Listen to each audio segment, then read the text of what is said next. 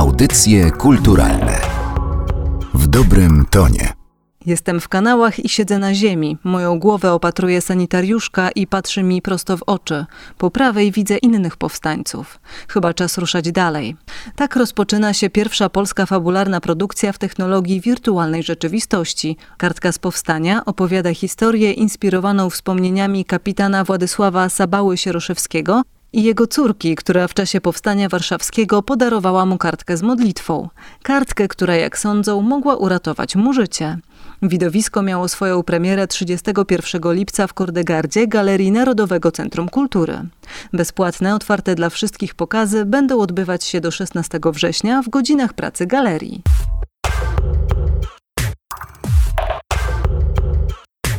Kartka, ten fizyczny przedmiot, który dała mała ośmioletnia dziewczynka swojemu tacie, który szedł do powstania, jest pewnego rodzaju zaczątkiem do dalszej fabuły. Tomasz Dobosz, reżyser widowiska artystycznego Kartka z powstania. Film nie jest oparty na faktach, film jest inspirowany faktami. Proszę go tak traktować. Z punktu opowiadania po prostu ta historia jest warta opowiedzenia. Dla ojca w ogóle powstanie było... Yy, ja znałam wielu ludzi, dla których powstanie było najważniejszą sprawą w życiu, ale to byli raczej młodsi. Barbara Sieroszewska-Borowska. On już e, był wtedy dojrzałym człowiekiem z osiągnięciami zawodowymi i potem jeszcze żył bardzo długo, a czasem mówił, że dla niego to był właściwie jedyny czas, kiedy on czuł się naprawdę potrzebny. Więc bardzo ważne dla niego było to powstanie i ta pamiątka związana z powstaniem też. Trzymał ją w portfelu na sercu, no może po to, żeby czuć obecność swojej córki. Dumna z tego? No przecież ja żadnych wyczynów nie dokonałam. Ja nawet nie byłam w Warszawie. Tylu moich rówieśników przeżyło tę makabrę, a ja byłam na letnisku pod Warszawą. Rodzice w pewnym momencie powiedzieli, że my musimy teraz do Warszawy, ale to za trzy dni wrócimy. I oni w to wierzyli. Mama wróciła, jak się urwała z obozu w Pruszkowie, a ojciec poszedł do Oflagu i wrócił dopiero w 45. No, ale wszystko się dobrze skończyło. Pani jeszcze nie widziała tego filmu? Nie, nie widziałam. Bardzo jestem ciekawa. Ja bym posłużył się słowami mojego syna, Antka, który kiedy coś mi się podoba, kiedy jest ten zachwyt, mówi wow. Dyrektor Narodowego Centrum Kultury, profesor Rafał Wiśniewski. Zazwyczaj jest tak, że jak obejrzy się ten film, jeszcze nie ma tego wow, jest cisza. Jest taka przejmująca cisza, bo człowiek nie wie w jaki sposób skanalizować swoje emocje.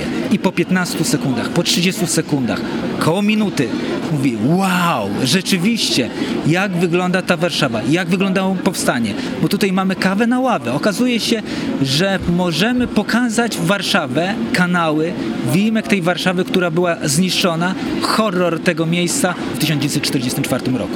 Trzeba tego doświadczyć. Trzeba chociaż raz założyć te gogle do wirtualnej rzeczywistości. Nie w centrum handlowym, nie w głupią grę, tylko zobaczyć jakiś fajny materiał, nad którym ktoś dłużej pracował. Tych materiałów oczywiście nie jest dużo, ale wtedy dopiero możemy zrozumieć, o co w tym tak naprawdę chodzi. W dużym uproszczeniu zakładamy te gogle, zakładamy słuchawki, dzięki którym troszeczkę, jeśli autor zadbał o dźwięk ambisoniczny, wiemy, w którą stronę patrzeć, dlatego, że to jest dźwięk przestrzenny, który, no my się śmiejemy, że naszym operatorem był reżyser dźwięku. Wszystko się różni, proszę Pani, wszystko. Każdy pion się różni. Dźwięk odpowiada za szwękowanie kamery, scenografia odpowiada częściowo za kolor korekcję, ponieważ kolor korekcja klasyczna, filmowa, fabularna nie do końca się sprawdza w tym medium. Efekty specjalistyczne, komputerowe praktycznie nie istnieją albo są tak odklejone od obrazka, że jesteśmy w stanie od razu je wyłapać, więc trzeba się cofnąć do lat 60., 70. i używać trotylu i mieć nadzieję przy filmie wojennym, że nic się nikomu nie stanie. Nie no, żartuję. Oczywiście wymaga to po prostu większej ilości pracy. Pracowaliśmy nad tym filmem ponad dwa lata. Ja jestem debiutantem reżyserskim, także dla mnie tam dużo rzeczy było zagwozdką. Natomiast mówiąc szczerze, jeżeli miałbym zdradzić klucz doboru aktorów do filmów w tej technologii, to naturalność. Coś pomiędzy graniem teatralnym a graniem filmowym, dlatego że tam też istnieje pewnego rodzaju pojęcie kadru. Ale o tym będzie Pani już musiała porozmawiać z moim kolegą Marcinem Magierą, który jest operatorem tego filmu. To jest bardziej medium przestrzeni, a nie medium obrazu.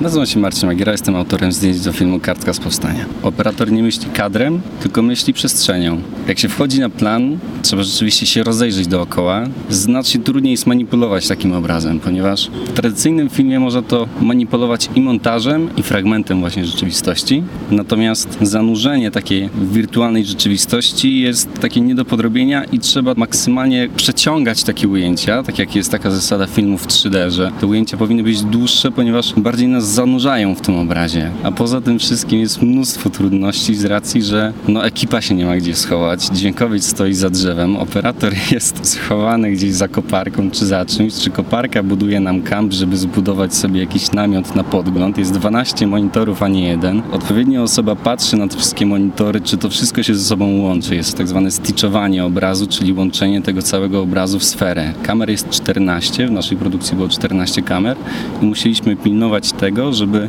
w odpowiedniej odległości pomiędzy kamerami nikt nie przechodził, co bardzo utrudniało inscenizację.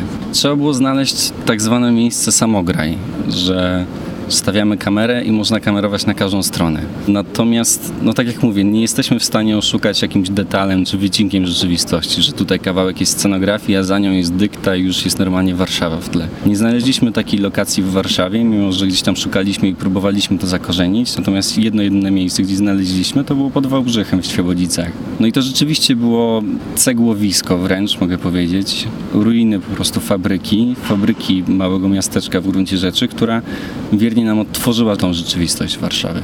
Było mnóstwo niewiadomych, ponieważ, no jak mówię, nie ma tak zwanego elementarza filmu VR-owego, tak zwanego cinematic VR. Nie ma elementarza, który w jakimś takim kanonie filmu istnieje, że wiadomo, że to się tnie z tym, to się łączy z tym i tak dalej. Tak w VR-ze nie ma. To jest dopiero poznawanie całej tej technologii i poznawanie zasad, którymi się kierować. I wydaje mi się, że każdy kolejny krok będzie nam odsłaniał kolejne horyzonty. Jesteśmy pierwsi na świecie, Narodowe Centrum Kultury, a Ministerstwo Kultury i Dziedzictwa Narodowego właśnie pokazuje, że wspiera wartościowe pomysły, projekty, które mają potencjał kreatywny, które są rozwojowe. Inni mogą przyglądać się na zasadzie benchmarketingu, w jaki sposób w Polsce są rzeczy robione. Dobry pomysł, siła i energia, entuzjazm ludzi, przede wszystkim dobre wsparcie i środki. To jest pół miliona z Ministerstwa Kultury i Dziedzictwa Narodowego. Kiedy rozpoczęliśmy pierwszą rozmowę, kiedy przeczytałem ten materiał, tak, chcę to, to jest dobry projekt, chcę brać w tym udział, ale muszę powiedzieć, jak przypomnę sobie ponad dwa lata temu, jak to wyglądało i te nasze rozmowy i to, co dzisiaj widzę jako efekt finalny tego wszystkiego, to są dwie różne rzeczy.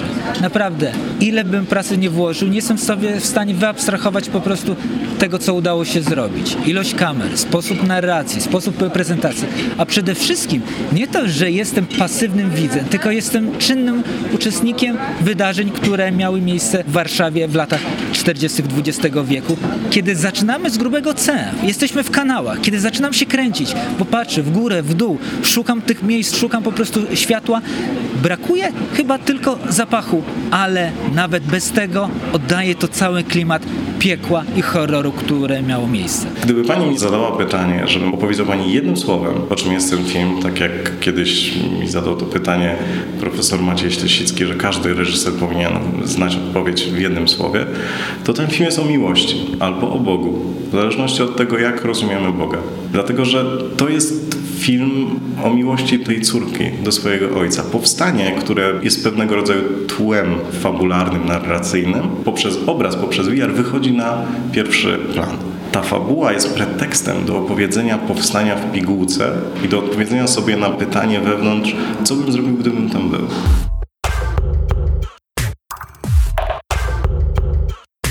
Materiał przygotowała Magdalena Miszewska. Audycje kulturalne dobrym tonie.